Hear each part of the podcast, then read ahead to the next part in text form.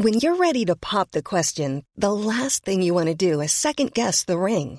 At Bluenile.com, you can design a one of a kind ring with the ease and convenience of shopping online. Choose your diamond and setting. When you find the one, you'll get it delivered right to your door. Go to Bluenile.com and use promo code LISTEN to get $50 off your purchase of $500 or more. That's code LISTEN at Bluenile.com for $50 off your purchase. Bluenile.com code LISTEN. One size fits all seemed like a good idea for clothes Nice dress. Uh, it's a it's a t-shirt. until you tried it on. Same goes for your healthcare.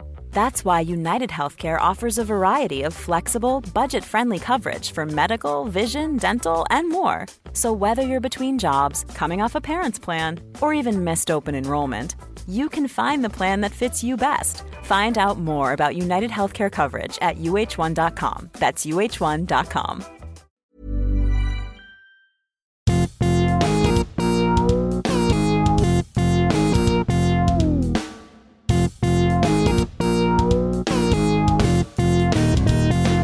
Hello and welcome to the AEW Dynamite Review. I'm Michael Sidgwick, joined by Andy Murray to discuss everything that happened on last night's show. But before we get into it, if you're a fan of this sort of thing, make sure to subscribe to What Culture Wrestling on iTunes, Spotify, or wherever you get your podcasts from for daily wrestling podcasts. We preview and review AEW Dynamite, Rampage, Raw, SmackDown, NXT 2.0, premium live events. We have wrestler interviews, hold roundtable discussions, and host a roundup of the week complete with a bloody good quiz, of course, on wrestle culture. Murray, I suspect our opinions on Dynamite last night are going to differ because I feel like I'm the high guy on this show and you, I think, uneven. Yeah, I, I kind of my my happiness with the show overall, or my opinion on its overall quality, is kind of similar to last week.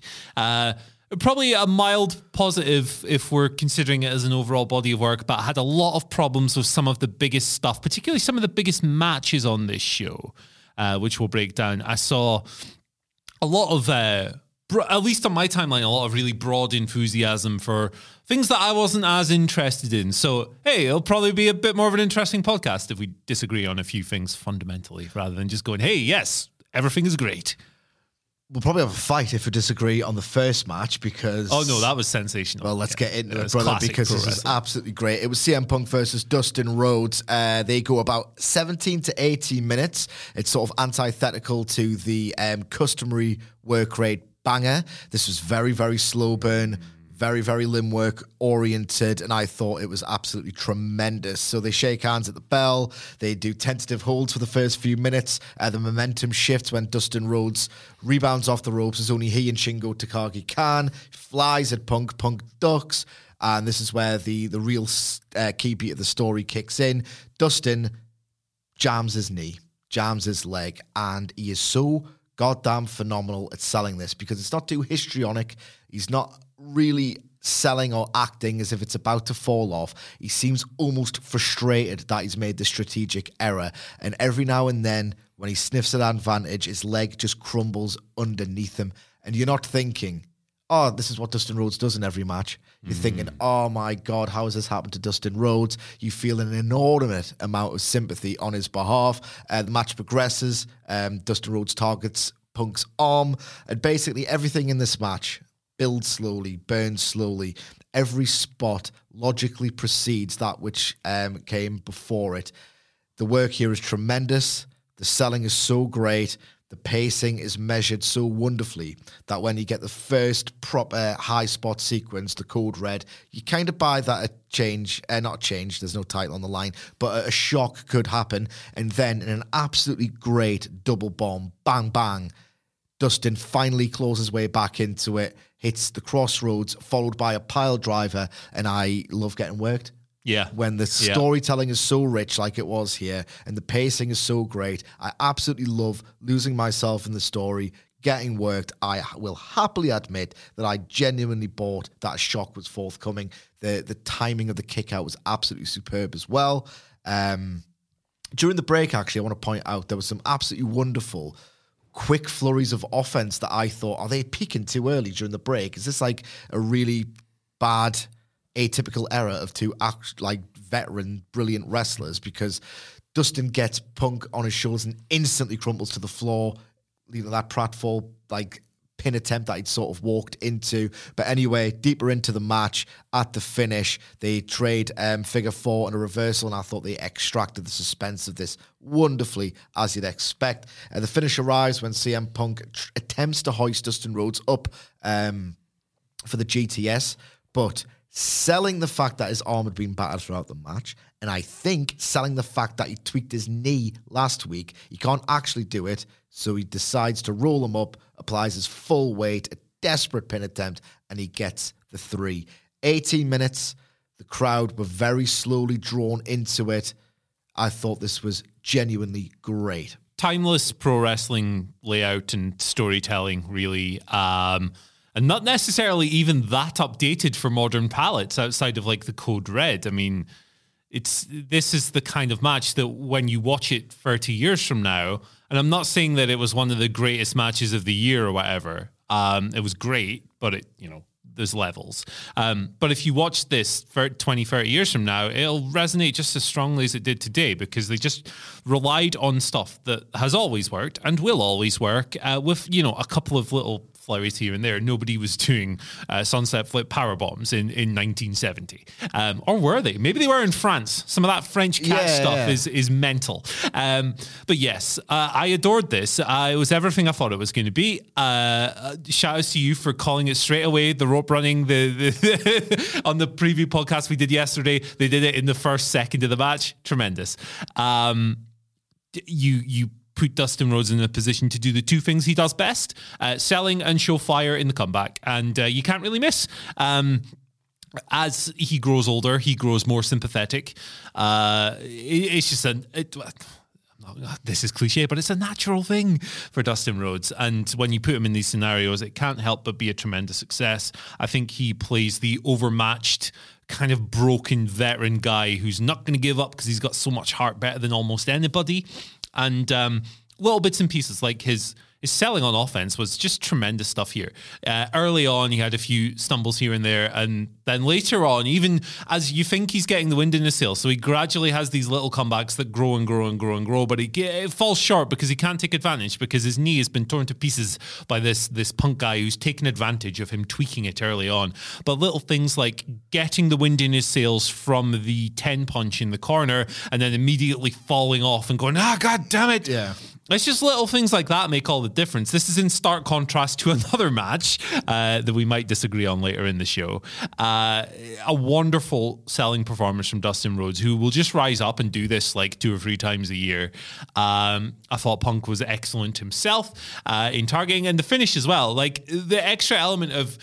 Dustin kind of trying to counter his way out of the GTS as well, but it slipped away because here's Punk rolling him into the fall.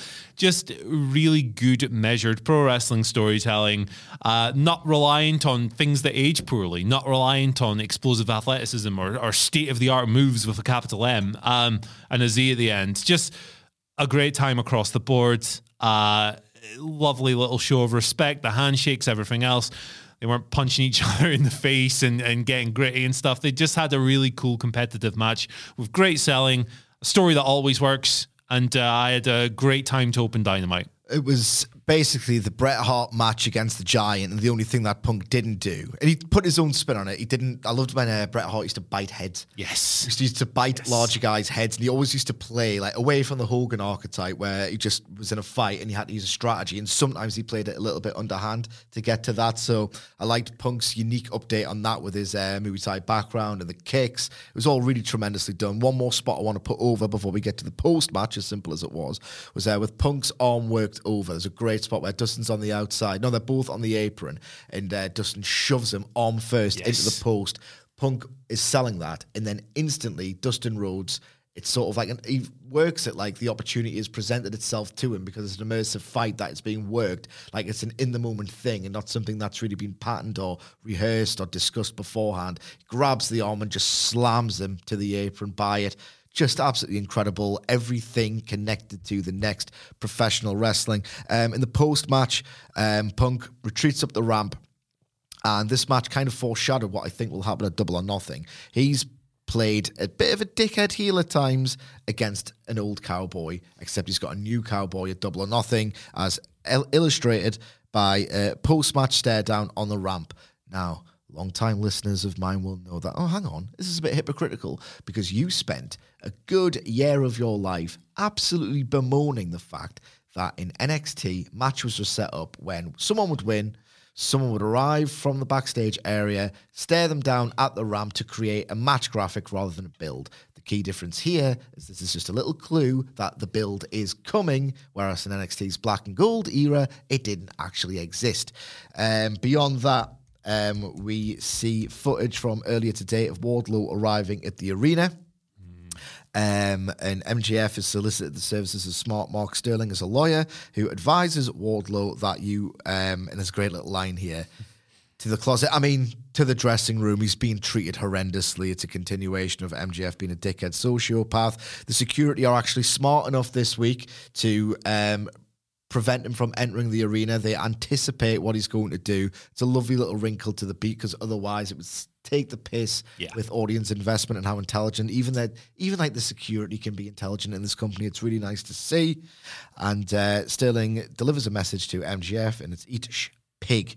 Um, we then get any thoughts on this before we move on? Oink oink bitch is a, a very nice line from from the beef god here. I'll I I'll save my more bigger picture thoughts on Wardlow until we get to later in the show, but it's it's cool to see him no longer just bubbling with rage. He's kind of happy at what's going on now because he knows he's in Max's head and these big grins and stuff are Isn't it so much better as well when you know this, but no one has to say rent free? Exactly. Ex- exactly. There's no don't- cry laugh emojis going on here, Yeah. is there? It's just good pro wrestling. It's just good because they're not they don't have to say the quiet part loud because the audience here is treated with something called intelligence and respect, and it's really nice. Oh my god, speaking of really nice, Blackpool Combat Club in a trios match defeat Dante Martin, Lee Moriarty, and Brock Anderson, and this is such a great little trio sprint. The general story of the match, you've all watched it, is that it's all so carefully balanced, and it should feel more obligatory and political in terms of the ratio of offense, if you want to get really nerdy about it, than it did.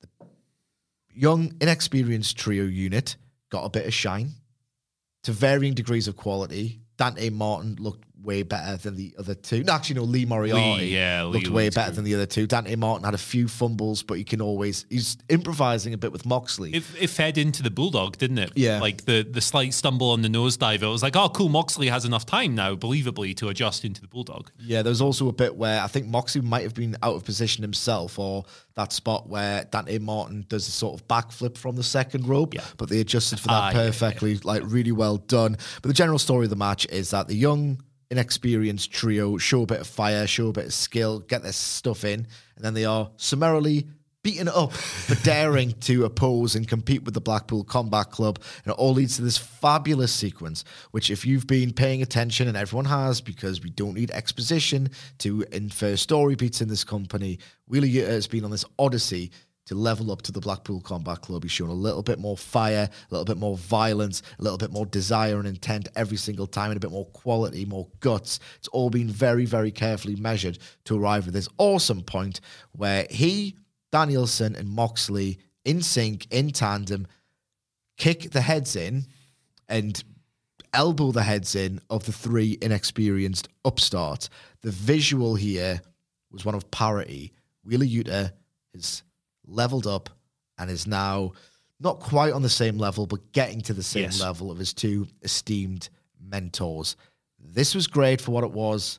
What did you think? This was uh, such a WCW early 90s match, wasn't it? The established unit against three just thrown together undercard guys having a fun sprint. Like you said, this was great for what it was. Like the, these guys understood the assignment perfectly uh, and had an absolute blast of a trios match. I think that on the it's an interesting combo of dudes, right? Because Brock Anderson is in a tag team with uh, Lee Johnson, and Dante Martin is obviously in top flight, and and Lee Moriarty is paired with Matt Sydal, but Matt Sydal's injured at the moment, so it's kind of interesting that they put these guys together rather than going with their conventional tag partners. But I, uh, all three of the the defeated guys, I thought had their moments. Like even Brock, he came in to AEW, and he still is to an extent just this kind of blank canvas of a guy who kind of vaguely looked like his dad, vaguely. No, he really looks like his dad, of course, uh, and of course has a famous surname. But when he when the bell rang, it was like, okay, fundamentally this guy is fine,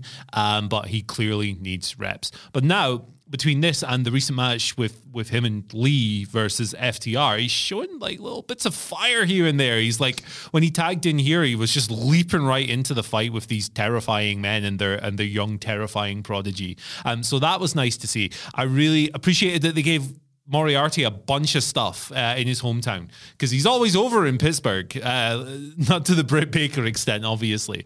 But AEW, it's like there's a lot of uh, hardcore wrestling nerds in this crowd, and they're going to recognize a guy like Lee Moriarty, who prior to AEW had competed primarily on wrestling smaller stages. So watching him just go, nah, screw this, Bryan Danielson, I'm going to fight you. Uh, working, it was it a border city stretch? He got out of a pinfall for a little bit of drama after kind of doing the, the John Silver thing of running at 100 miles an hour and wiping every single person out. That was really cool. Lee is great. I, I, I really love him. The one major criticism you can throw at him, and it's very fair if you ask me, is that sometimes he's not that intense. Sometimes there's not a lot of fire behind what he's doing, and maybe if he wants to move on to the next level, perhaps he has to show that. Uh, here he showed that, and that was great. Uh, shout outs to Lee. I think he he does a great job, and the the Yuta stuff continues to be awesome. He had the new attire this week, of Yes. course, as well, which is good. Uh, it it's a little more in fitting. It matches their their new white blood T-shirt thing that I, I probably wouldn't wear, um, but it fits the aesthetic. So yeah, this was just a a great time. Uh, just some fun calories in the middle of your meal. I know a lot of people had a problem with like I think Scott Hall deemed it the happy guy tights where they're brightly coloured and all the rest of it. But my favourite tweak was going from sneakers to boots. Yeah, It's like you're a Taking it seriously now. You're a Yeah. wrestler now. You need to get the kit. yeah, little things like that matter. Yeah, the sure. exchanges with uh, Danielson and Moriarty were just absolutely tremendous as well. Like, absolutely great. Um, we go backstage. Adam Cole, Young Bucks, and Red Dragon, the undisputed elite, feel like they need to turn around their fortunes. They've both suffered. Um, they've each rather suffered significant losses to FTR. Um, Hangman Page and Jurassic Express, respectively, they said they need to turn it around. So they issue um, and the, it requires a lot of persuasion on the part of the Bucks. An open ten man tag challenge for next week's Dynamite. Yeah, interesting. Wonder who they're going to face. We'll find out later in the show. We shall indeed find out later in the show. Black t-shirts. They all look good in black t-shirts. These guys. I'll say that. You're not very forthcoming with praise about this, you? I don't like the storyline. Um, to be completely open about it, yeah, it's it's a, a brand of melodrama that I find it very difficult to invest in. However, it is quite clear that the majority of people consuming this show are invested in it. So fair play, different tastes. Indeed. And the next segment is the uh, Forbidden Door Super Show announcement, which we won't dwell on too much because one, we've already covered it in the news, which you can of course access um, via our YouTube channel. That should be dropping imminently if it's not already out by the time you catch this podcast. And we are recording a separate podcast today about all the burning questions you most want answered. And I suspect yet more dream matches will be discussed.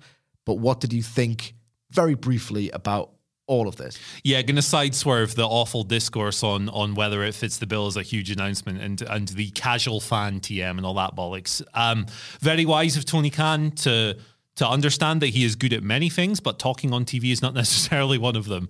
Uh, so as soon as he dipped into his nine days voice, it was good to see him just pivot over to Adam Cole and and Jay White, who are good talkers and have. Uh, New Japan connections. Adam Cole calling himself, what was it, the best uh, wrestler in Japan or whatever it was. It's a really good side swipe at the absent Kenny Omega to uh, the kind of thing that's going to reward you for paying attention when they eventually feud and Kenny's coming back. Um, show fits the billing for me. I cannot wait for it. Think it's going to be a mix of of we've said this before, but it's going to be a mix of political tags and the big singles matches, and I think that's perfect. in another um, thing that I read as an allusion to Kenny Omega, and I know he said this before, and it's for heat because he kind of knows damn well that it wasn't him. Jay White's insistent that he single handedly sold out Madison Square Garden himself. That could very easily be folded into um, a program with Kenny Omega, who can respond by saying, they sold all those tickets when they thought I was going to be there. Yeah. So I think we are getting Omega versus Jay White at that show. But again, we'll go more in depth on the podcast, I imagine, later. Um, we have another backstage segment with Jade Cargill and the baddies section.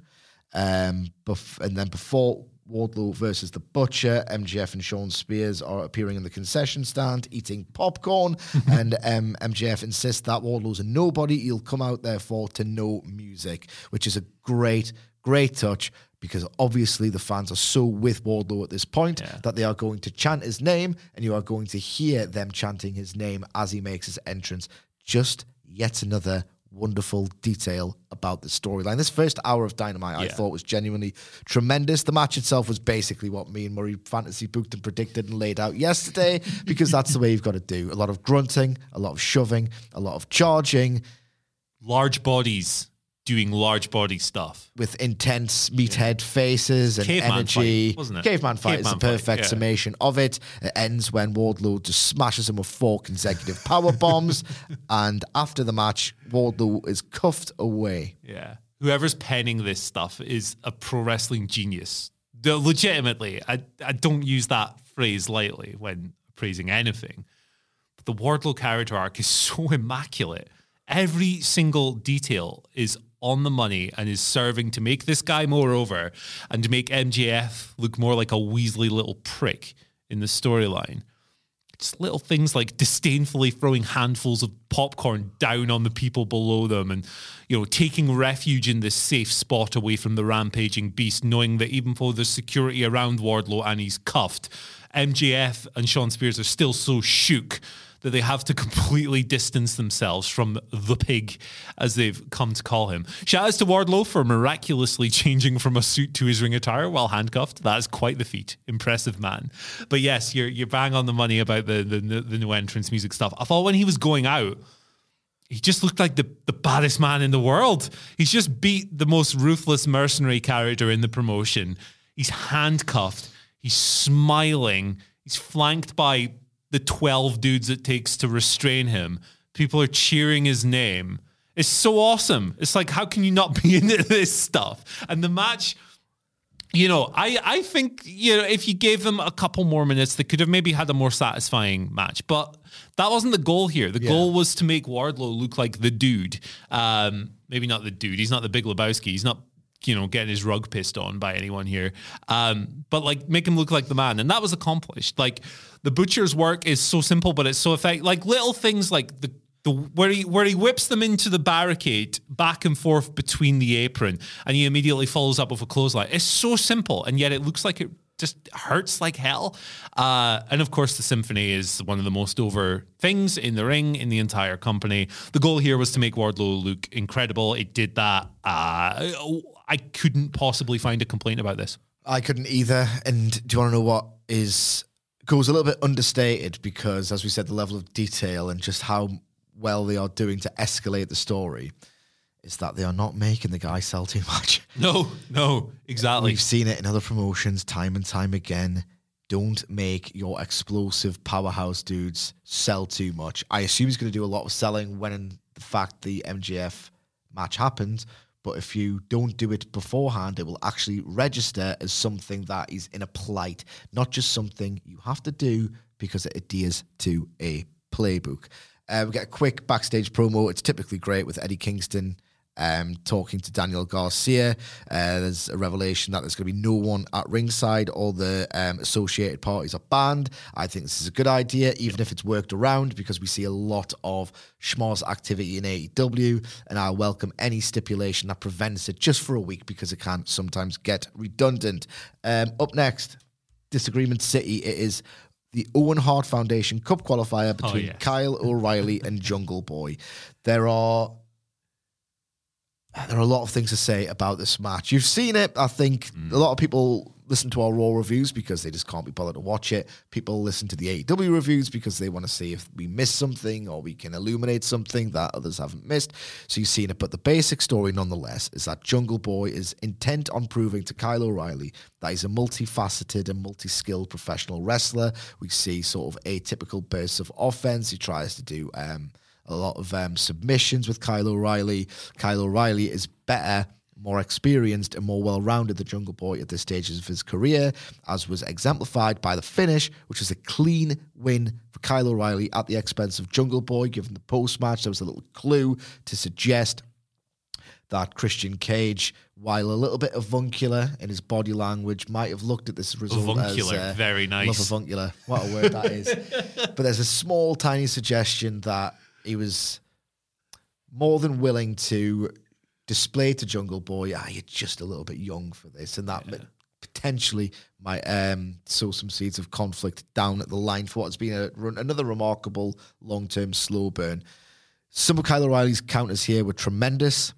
The crowd wasn't really with the match. I don't know if that's because of the strength of the match or lack thereof in and of itself, or if a lot of people echo the online, if you like, takes that Kyle O'Reilly just hasn't exploded out of the gate in AEW. If it feels a little bit familiar because we've seen Kyle O'Reilly and Jungle Boy interact in the ring a lot lately. For whatever reason, the crowd was a bit flat for this.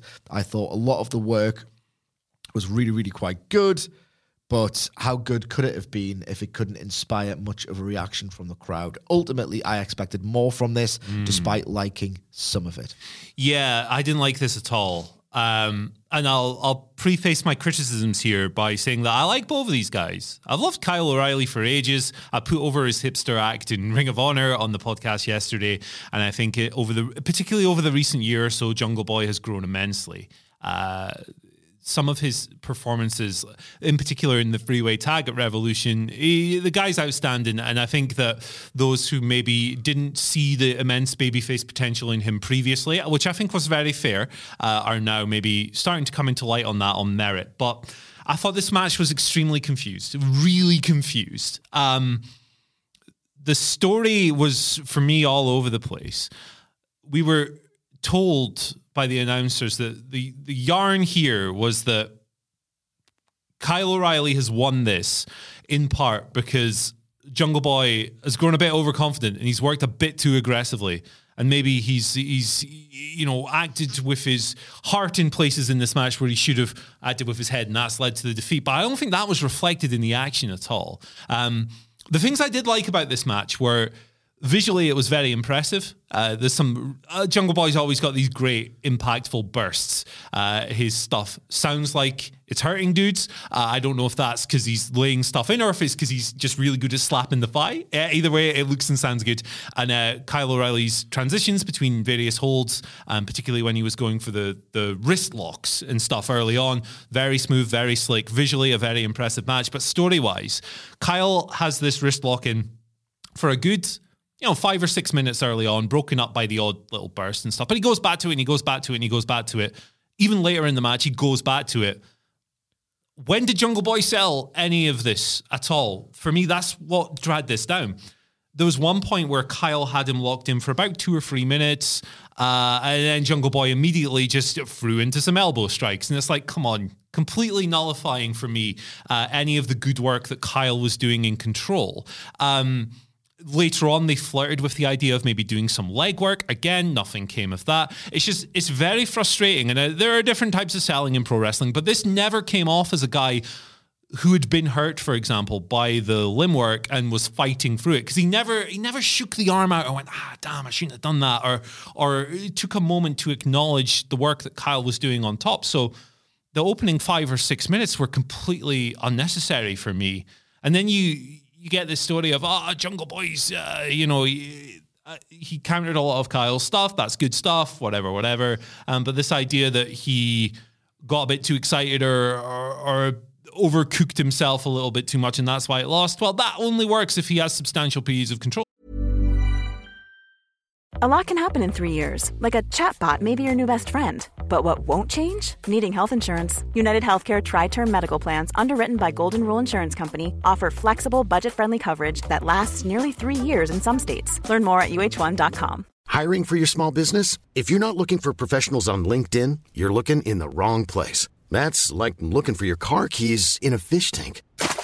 LinkedIn helps you hire professionals you can't find anywhere else, even those who aren't actively searching for a new job but might be open to the perfect role. In a given month, over 70% of LinkedIn users don't even visit other leading job sites. So start looking in the right place. With LinkedIn, you can hire professionals like a professional. Post your free job on linkedin.com slash people today. Since 2013, Bombas has donated over 100 million socks, underwear, and T-shirts to those facing homelessness If we counted those on air, this ad would last over 1,157 days. But if we counted the time it takes to make a donation possible, it would take just a few clicks. Because every time you make a purchase, Bombas donates an item to someone who needs it. Go to bombas.com slash ACAST and use code ACAST for 20% off your first purchase. That's bombas.com slash ACAST, code ACAST. And he didn't. Like Kyle dominated long stretches of this. So for me, this was two really great wrestlers having an unfortunately poor match because of the layout and the psychological choices that they chose. I didn't choices that they chose. What a great redundant. As redundant as the limb work in this match was. Um, but yes, as as our resident selling fetishist, I thought this was kind of bad, unfortunately. I wouldn't quite go that far, but I can absolutely see where you're coming from. I thought the yeah, I've I've already given my take, so you know what I thought. It- uh, there's something about it, was- it wasn't so much the lack of selling that bothered me because I think it's been firmly established at this point that Jungle Boy is resilient. That's his primary character trait. So I get it to an extent. I they can take the piss with this. I know he was kicking out of belt shots not too long ago. That particularly pissed me off more so than this in the moment. There's still something about Kyle O'Reilly. He doesn't have the same snap Yeah. the same snap. Though I do agree that individually he was the better performer in this match. Uh, there's an interview with MJF backstage with Shawn Spears, and he calls back to the Snake um, reference, which was itself a reference to the uh, Summer of Punk, the original one in Ring of Honor. This is a lovely sort of segue to bring out Jake Roberts, whom he has paid off to use the services of Lance Archer to attempt to destroy Wardlow. Um, Jake Roberts said a lot of things, and I didn't really understand what he was saying. And I think if he had cut a perfectly coherent promo, I would still be thinking, "Why do you look like Shane McMahon?" This is all a little bit weird. And in another weird development, right, is that, and I know he's pro wrestling royalty and all the rest of it, but I just he was sweating a lot, and I just Yeah. it was yeah. very distracting. It's very fair. Yeah, it's very fair. uh, it's a little bit concerning actually. You shouldn't be that sweaty if you're doing. Maybe he was late for his cue, and he, I don't know. I don't want to speculate. The weird thing is that they kind of know that he kind of can ramble and talk nonsense, and then Lance Archer just ruthlessly undercuts him virtually every single time they appear on screen together. Ah, shut up, Jake. Or words to that effect. It's the weirdest thing. It's the weirdest thing. So they've been kind of. I don't know if this point, if they're teasing the fact that Jake and Lance Archer eventually are going to have a breakup, because he's been mugging him off Yeah. for like years at this point. Yeah, remember when he stripped his shirt off and wrote like some, wrote something on his back? I can't remember what it was. But Is it is it meant to be like that? Jake, like Lance Archer, such a primal, impulsive, angry destroyer beast that he can't be controlled by the psychological manipulator. Is that what I just never know what they're going for here? I, I think that's what they're going for, and it's just not really landing because it does it does come off as Lance just going, "Shut up, you old twat." Yeah, Well, Who cares, man? It comes off as like someone who's really bored by the overlong ramblings of a man with no patter, uh, cutting him off and going, "Oh, just." Shut up, being a bit of a dick about it, um, which I don't think is what they're going for. It's just how it comes off on TV. Um, but nonetheless, uh, look, the the mid card monster character, the Butcher, did not get the job done. So you go to the upper mid card monster character in Lance Archer. This is another simple, slow escalation of this great story. And uh, Lance and Wardlow could be a lot of fun. Like Lance is, I like Lance in a lot of scenarios. Really like the Texas Death Match. Really liked his show opening uh, G1 Climax match in Dallas the other year. Oh, that as was well. awesome. Just phenomenal. Like he's he's a really good pro wrestler. But in short, manic burst matches, I think he's like an elite tier squash artist. But like in, in, in shorter windows, like the kind that that make the most of Wardlow's skills, he is he's world class. So this should be say what you will about Lance's booking. Um, I know a lot of people don't like that he eats so many losses in high profile matches, uh, and I think it's a fair conversation. Uh, but he's going to do a really great job here, and he's very intense. He's very scary. Uh, I can't wait. Yeah, I'm really looking forward to that match when in fact it happens. Um, up next, Hook defeats Anthony Henry, who I think a lot of people might have wanted to see a little bit more of um, in this match, but ultimately Hook was received as a god by the Pittsburgh crowd.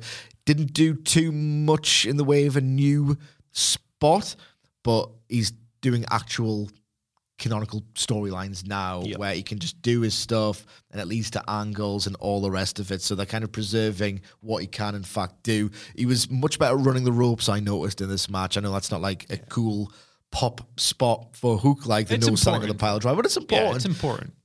Much better running the ropes. He can explode those hips. Like I don't know how he does it. He's just such a great athlete. The judo influence is always lovely to see. He dispatches um, Anthony Henry, makes incredibly short work of him. Hook, uh, sorry, Danhausen appears. He's fed up at this point. So over. He's incredibly over as well. Like this is received as like the next big dream match in AEW, which is incredible for me. And he attempts um, to curse Hook. He expresses his frustration that he's not being able to do it this far. Hook tries to do the walking past with a shoulder thing. Um, kind of gets booed for that because Danhausen is so over. And um, yeah, Danhausen fails with the curse, and it's very much implied that they are going to have a match soon. If you what was it he said, if you can't get cursed by Danhausen, you have to fight Danhausen. This uh so oh man. There's quite a lot to pick apart here actually, considering it only lasted two minutes in total. Um I thought that this was Hook's worst squash so far. I don't think it was that good. I wasn't that into it. Um I think that Anthony Henry is a wonderful pro wrestler who I think should be making money on national TV every week. The guy's great. Um, and I'm not. I, don't mistake this. Anyone listening for me saying he should have got offense on Hook. No, Hook should have ran through whoever he was facing. And I understand why they took Henry in this role because he's tremendous. He'll do a professional job. He'll do everything well. Um, but maybe use someone else for this specific role. It was just like, oh man, like th- th- this is a total bummer use of a, of a guy like Anthony Henry. Maybe just get local indie wrestler who worked a show last week on. Peter Avalon. Peter Avalon. There you go. Perfect. Guy you can throw around. Or Brian Nemeth, someone like that. Um, yeah, the match, I don't know, man. Like the squash, for me, it wasn't there. It was it was kind of like a mini version of a greatest hits match, and people were into it. Fair enough. Uh, it just it, it didn't feel like a necessary inclusion on the show for me up until the post match, which was hilarious. like, Danhausen is not calibrated for people with my wrestling taste, but the the idea, right, the mere idea that this goofy man who's very very nice, very evil, holds a microphone strangely and speaks like a weird internet guy is is mad as hell, and he's not going to take it anymore because the badass Muay Thai shooter or judo shooter won't allow himself to be cursed by him is so ridiculous that I cannot help be entertained by it. And Hook corpsing Danhausen halfway through of this before realizing, oh wait, I've, I've got to be the stoic guy, uh, showed kind of how much of a good time he's having with the Danhausen stuff as well. I think that keeping the Hook locked in in this this undercard feud at the moment is a great idea to prevent overexposure. Danhausen is so over, ridiculously to an almost unfathomable degree, really. I've got so much respect for him and his what he's done to establish himself in the modern wrestling landscape, even if the material isn't always going to be calibrated to my tastes. Uh, it's fun and it's ridiculous and it's stuff that works when it really shouldn't. And I'm into that aspect of it. But I thought the squash was kind of not Just- rubbish. just there, wasn't it? Yeah, it just it merely existed as a vehicle to get to the you must fight Danhausen part of the segment, which was Decent impression, that. thank you. Yeah. Decent impression. Yeah. Ah. yeah, I can't disagree with any of those thoughts. I'm fascinated by the crowd reaction in the match itself. Like, they've got me on the hook for this. Like, Oh. is he going to brutalize? Uh, there was literally no pun intended there. I just said it. is he going to brutalize Danhausen? I'm gonna like. Oh, I've, I've seen whispers that they're going to be friends in the aftermath and all the rest of it. Uh, I, maybe Danhausen and Team Taz, and like Dan Danhausen doing like this incredibly uncharacteristic display of like violence. I'm, I'm in all of like maybe I'm in every single direction. This could be Danhausen hits a Ganso bomb on yeah, someone. like you know what I mean. Like this kind of stuff could be kind of incredible. I, I would quite like to see Ricky Starks and Powerhouse Hobbs reacting to this man. that would be quite fun. But yeah, Indeed. this is a good time. We get a really. I'm hesitant to use what uh, it's a special phrase. I wouldn't describe this as deft because Deft. it's not. But I did really appreciate this little wrinkle, given what the next direction is. So Frankie Kazarian getting interviewed backstage. He's seconds away from calling out um, Sam Guevara as part of the TNT title open challenge, or you know the the the, the implication that they can just sh- shoot their shot because it's not really operates outside the ranking system. then he is interrupted by Scorpio Sky, who is very respectful towards Kazarian, which makes what happens next work really well somehow, in spite of itself, in my opinion. And um, Kazarian's understanding of Scorpio Sky's desire to have the rematch, and then they kind of end this sort of SCU reunion amicably. This was good. Like I I like the them having this understanding makes a lot of sense as well because uh, uh, people might view this and go, "Why is a good guy being accepting of a bad guy despite their previous relationship?" But the, the SCU were total fannies, like fanny heels for long portions of their run together uh, in Ring of Honor and elsewhere. So, of course, Frankie Kazarian's going to understand why Scorpio Sky has been clowning around with with Dan Lambert for months. It's just nice stuff that like leans not only on the history of SCU and AEW, but what they did before. Um, it's not my line by any stretch, but wrestling history is AEW history, and I'm always very appreciative of that. Yeah, absolutely. And it just helps flesh out the characters as characters that could conceivably exist in a fictional universe that you can believe in. Uh, just a nice little touch. Um, we get a quick Thunder Rosa promo before um, Sammy Guevara. Hey guys, here's your women's champion for 20 seconds. Yeah, it's just ridiculous, isn't it? It's really bad, man. Really bad. Well, like I'm not a stopwatch counter by any stretch, but we must have had what like seven minutes from the division this week or something. If you you take the Jade promo, which was great in a short burst, the Thunder Rosa promo and the Brit stuff. Yeah, man. What the. It's not a priority for for TK. It really isn't, and it feels like at this point it's never going to be. Um, we get Sammy Guevara and Tay Conti in the ring. Um, Guevara plays oblivious, disingenuous, and he thanks the people who support him. As for everybody else, um, you can be mad because my girlfriend's hotter than yours and all the rest of it. As you said on the news, um, he looks like a complete cock. He's doing this on purpose because at this point they now want you to think he's a cock. They know where the heat comes from as well, so that's good. In what is nothing less than an indictment, even if it kind of works in itself in its own warped way. Dan Lambert is now a de facto babyface. It's just a stupid, stupid, stupid, stupid, stupid, stupid thing. Been, he says awful stuff, and now he's getting cheered. I think a lot of the AEW fans pop for it all along as well, which is a little bit disconcerting for me. But whatever.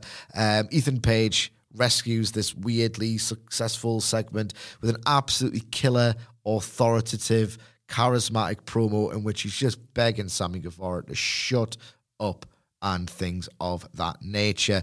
Uh, eventually, Sky um, issues a challenge for the rematch.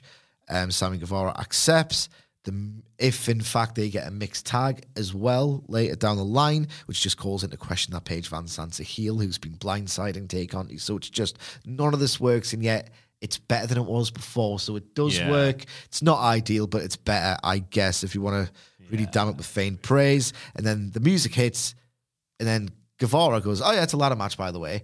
That gets no pop. It's a really confusing production hiccup, I presume, which is really suboptimal because already you are undermining the fact that this ladder match was a breakthrough moment, best singles ladder match in years, and all the rest of it. You're casually throwing it out mere months after the first one, very WWE.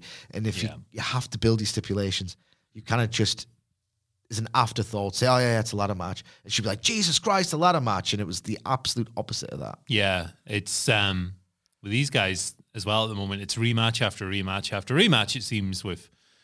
Hopefully, this will be the end of it.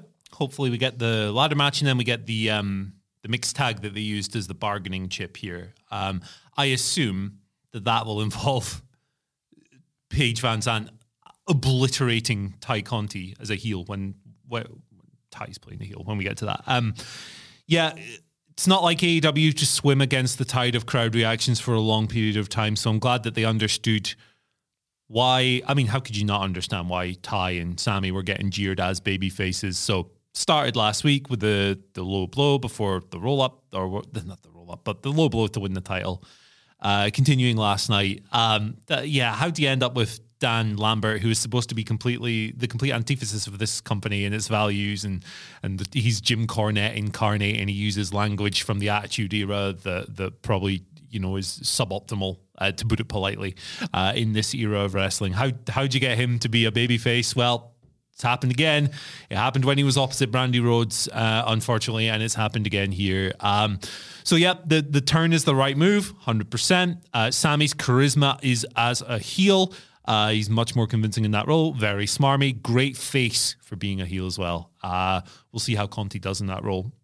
Good baby face, but we'll see how she progresses. Um, but it's going to be brutal television, I think, until it's finished. I think him and Scorp can have a Scorp, like he's my mate. I, think, I think him and him and Sky uh, can have a can have a nice, fun ladder match. Uh, I wasn't too into their battle of the belts bout, but there was loads of stupid shenanigans going on around it, and yeah, it's it's not my favorite thing in the company. I think you can tell from my tone here, but at least they've turned Sammy heel now. Uh, and once we're clear of this, which seems to be sooner rather than later, uh, we can move on to stuff that benefits and serves all of these characters.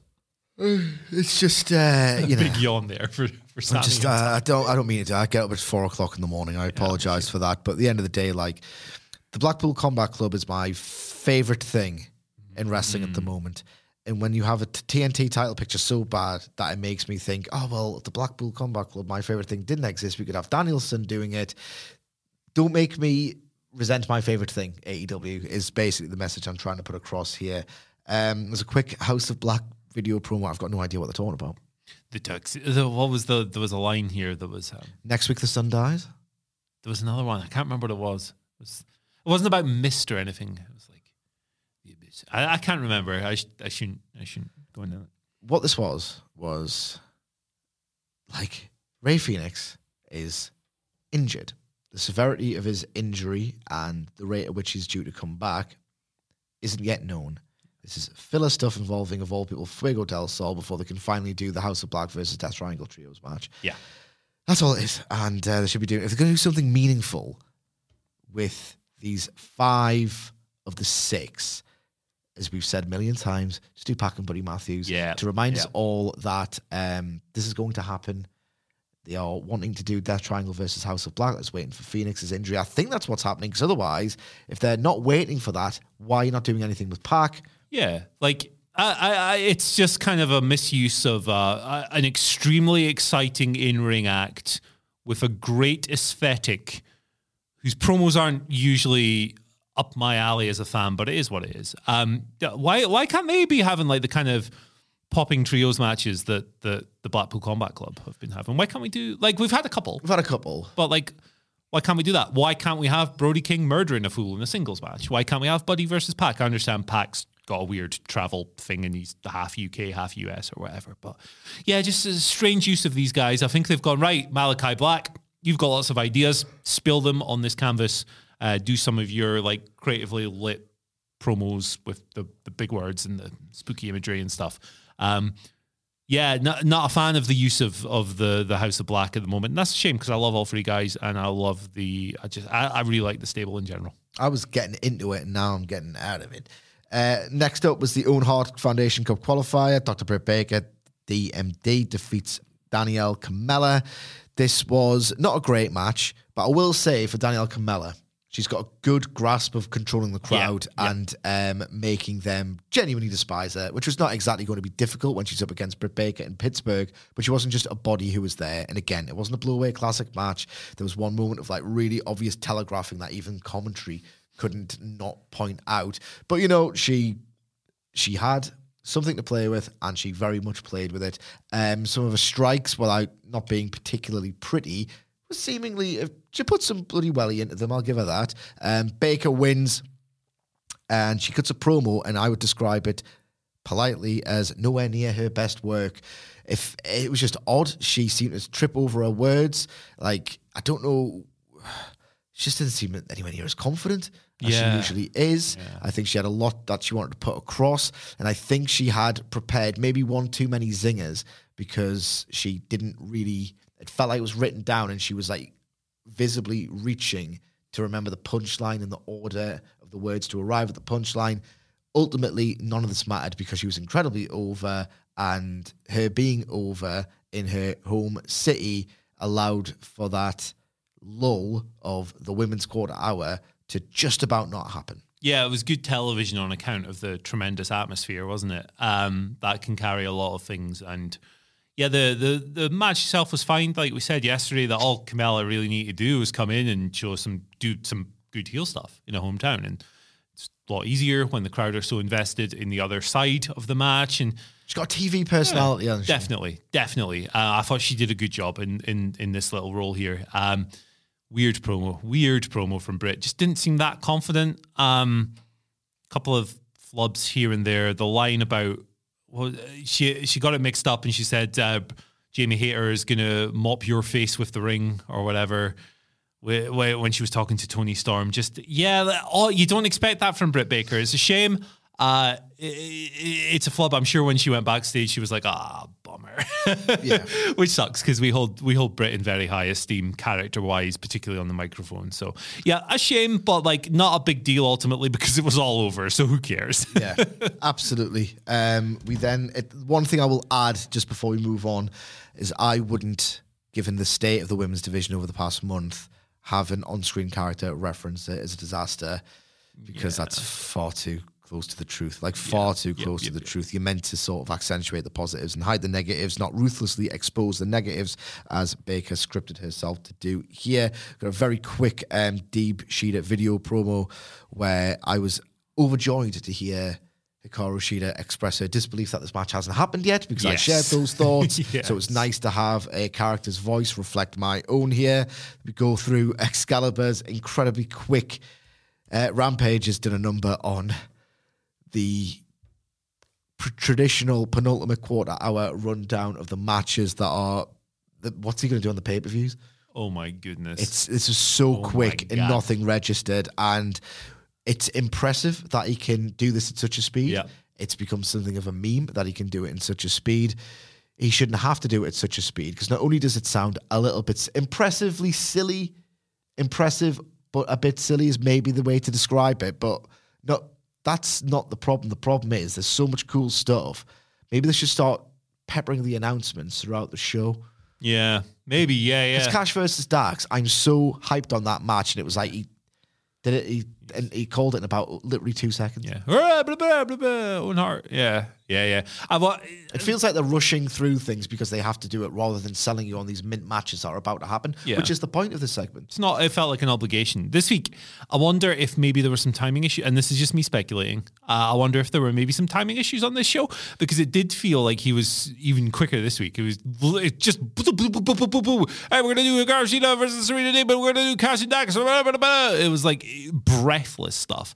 Uh, and that would kind of explain why I felt the way I did about the main event as well. But that again, I'm just speculating on that. Maybe an overrun would be useful every now and then. Maybe. Indeed. We get the coffin match main event up next to round out the show and indeed this podcast. My initial feeling when watching the match and how quickly um, the Blade and Mark Marquand interfered was, ah, I kind of just wanted to see these two go at it to tie a nice bow around all of this and for it to just end on the most thrilling note possible.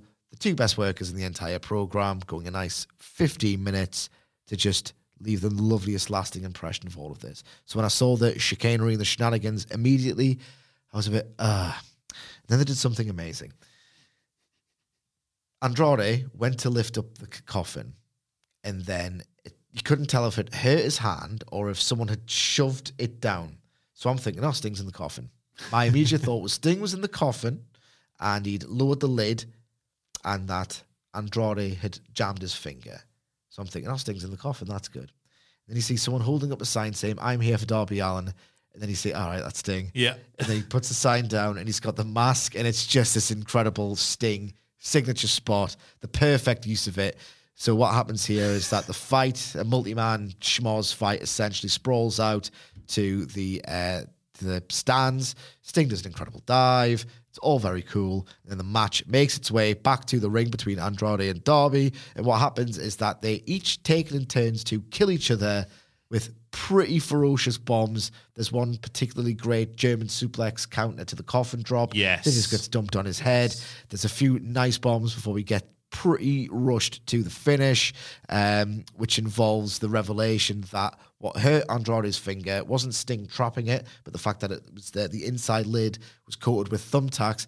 The idea being that if you want to escape the coffin, you have to puncture yourself on the way to doing so. A lovely little touch.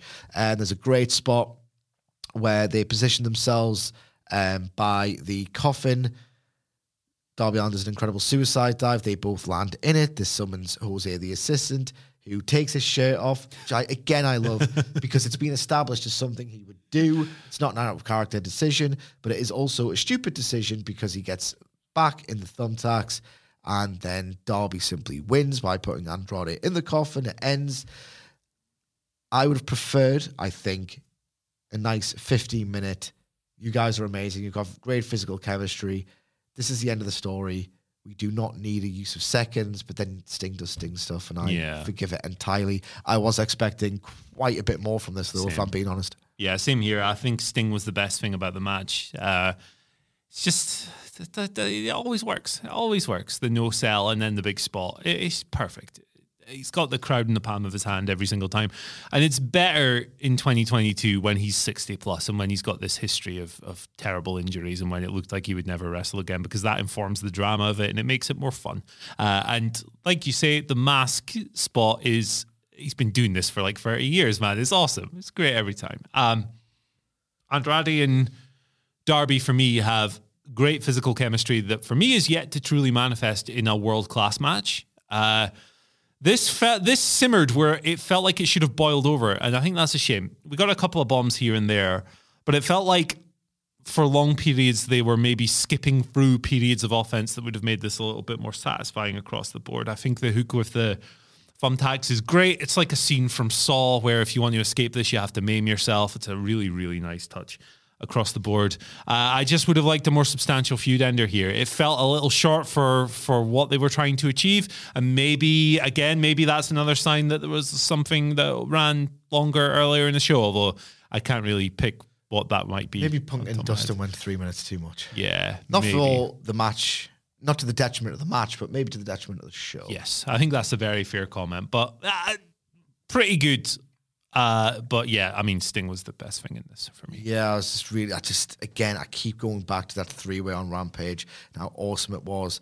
And I never got in the two matches they had singles wise since the same feeling of, I want to see this Yeah. match a best of seven. It was kind of a best of three, and I'm kind of happy with it now as it was. Are we being harsh on this main event? Did you enjoy it way more than we did? Let us know under the link to this podcast on Twitter at What Culture WWE. Whilst you're there, you can follow Andy Murray at At Andy H. Murray, the H stands for Herbert. Cool. You can follow me at M Sidgwick. Um, if you stick around your podcast feeds later today, um, you will hear the burning wrestling questions you most want answered. And if you'd like to participate, I don't know how the timing's going to align here. They probably don't, but we'll probably record another one. So just let us know at What Culture WWE your burning questions. Stick around for that. We'll have all the usual previews tomorrow, in addition to Wrestle Culture upon the uh, return of Adam Wilborn. Thanks for joining us. We always appreciated it. And until then, we will see you soon. Hi, I'm Daniel, founder of Pretty Litter. Did you know cats tend to hide symptoms of sickness and pain? I learned this the hard way after losing my cat, Gingy. So I created Pretty Litter, a health monitoring litter that helps detect early signs of illness by changing colors, saving you money and potentially your cat's life. Pretty Litter is veterinarian developed, and it's the easiest way to keep tabs on your fur baby's health right at home. Go to prettylitter.com and use code ACAST for 20% off your first order and a free cat toy. Terms and conditions apply. See site for details. Planning for your next trip? Elevate your travel style with Quince. Quince has all the jet setting essentials you'll want for your next getaway, like European linen, premium luggage options, buttery soft Italian leather bags, and so much more. And is all priced at 50 to 80% less than similar brands. Plus, Quince only works with factories that use safe and ethical manufacturing practices. Pack your bags with high-quality essentials you'll be wearing for vacations to come with Quince. Go to quince.com slash pack for free shipping and 365-day returns. Mom deserves the best, and there's no better place to shop for Mother's Day than Whole Foods Market. They're your destination for unbeatable savings, from premium gifts to show-stopping flowers and irresistible desserts. Start by saving 33% with Prime on all body care and candles. Then get a 15-stem bunch of tulips for just $9.99 each with Prime. Round out Mom's menu with festive rosé, irresistible berry chantilly cake, and more special treats. Come celebrate Mother's Day at Whole Foods Market.